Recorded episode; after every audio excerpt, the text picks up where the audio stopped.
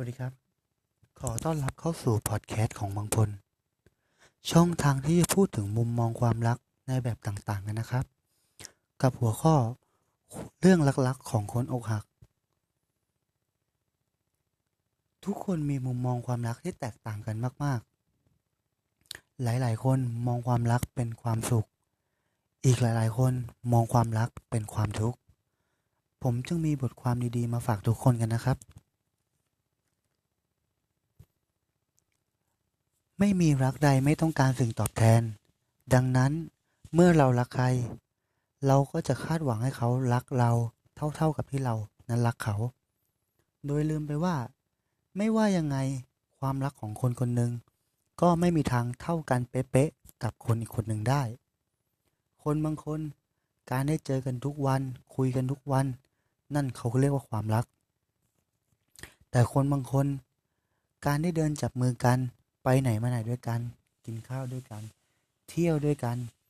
นั่นเขาเรียกว่าความรัก ในขณะที่อีกหลาย ๆ คน มีแค่ความคิดถึง และก็ความเชื่อใจ โดยที่ไม่ต้องอยู่ด้วยกันตลอดเวลา นั่นเขาก็เรียกว่าความรัก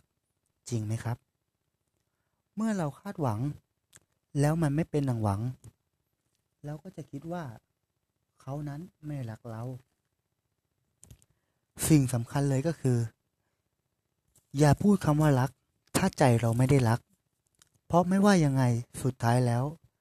การกระทำก็จะบ่งบอกเองว่า เรานั้นไม่ได้รักเขา แต่ความรักกับความชอบนั้นแตกต่างกันมากครับ เมื่อฝ่ายหนึ่งรู้สึกรัก และอีกคนหนึ่งรู้สึกชอบ ความคาดหวังไม่ตรงกัน ความผิดหวังก็จะตามมา ดังนั้นก่อนจะพูดคำว่ารัก ถามใจตัวเองดีๆ ก่อนว่า เรารักจริง ๆ หรือว่าแค่ชอบ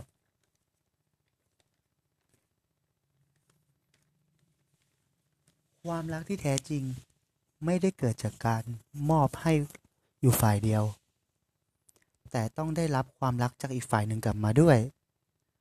เพราะการที่คุณมอบความรักอยู่ฝ่ายเดียวนั้น สักวันหนึ่งคุณจะรู้สึกหนื่อยและท้อ ความรักที่แท้จริง คุณจะต้องไม่เหนื่อย และจะต้องไม่ไม่ต้องพยายามอะไรทั้งสิ้น ลองคิดดูนะว่า คนเรานั้นสามารถบอกรักใครก็ได้ ถึงแม้เราจะไม่ได้รู้สึกรัก แต่คนเรานั้นไม่สามารถง้อใครได้ ถ้าเราไม่ได้รู้สึกผิดจริง ๆ โลกนี้มันแปลกมากนะครับทำไมการบอกรัก ถึงบอกต่อหน้า แต่เวลาบอกลาใช้วิธีการหายเงียบ และเป็นการเงียบหายที่เห็นแก่ตัวมากๆ เพราะเขาเลือกที่จะบอกเหตุผลกับเพื่อนๆของคุณ แต่กับคุณ เขาเลือกที่จะเงียบหายไป แบบนี้แหละครับ ที่เขาเรียกว่าการจากลา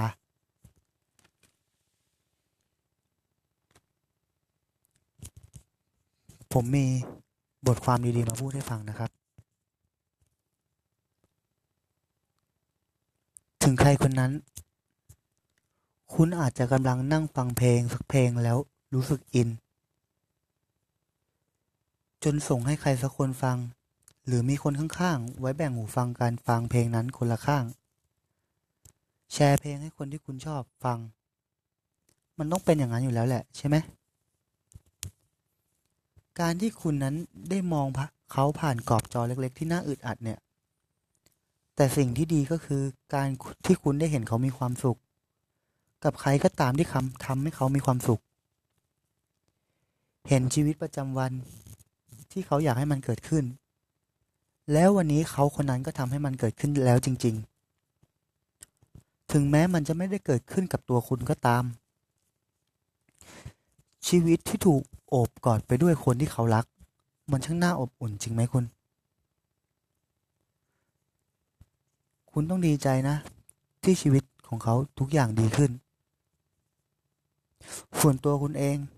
ก็จงมีชีวิตประจำวันเดิมๆ ชอบอะไรเดิมๆ ไปที่เดิมๆ กินอะไรเดิมๆ เหมือนตอนที่คุณเคยมีเขาอยู่นั่นแหละครับ ยิ้มอุ่นๆ กับเบียร์เย็นๆ การคิดถึงมันดีนะคุณ มันดีเสมอนั่นแหละ หลังจากนี้จงกลับไปแล้วบอกกับตัวเองทุกวันว่า เราจะเป็นแฟนที่ดีของใครสักคน ให้ได้สักครั้งในชีวิต หน้ากระจก ขอบคุณที่รับฟังและติดตามครับผม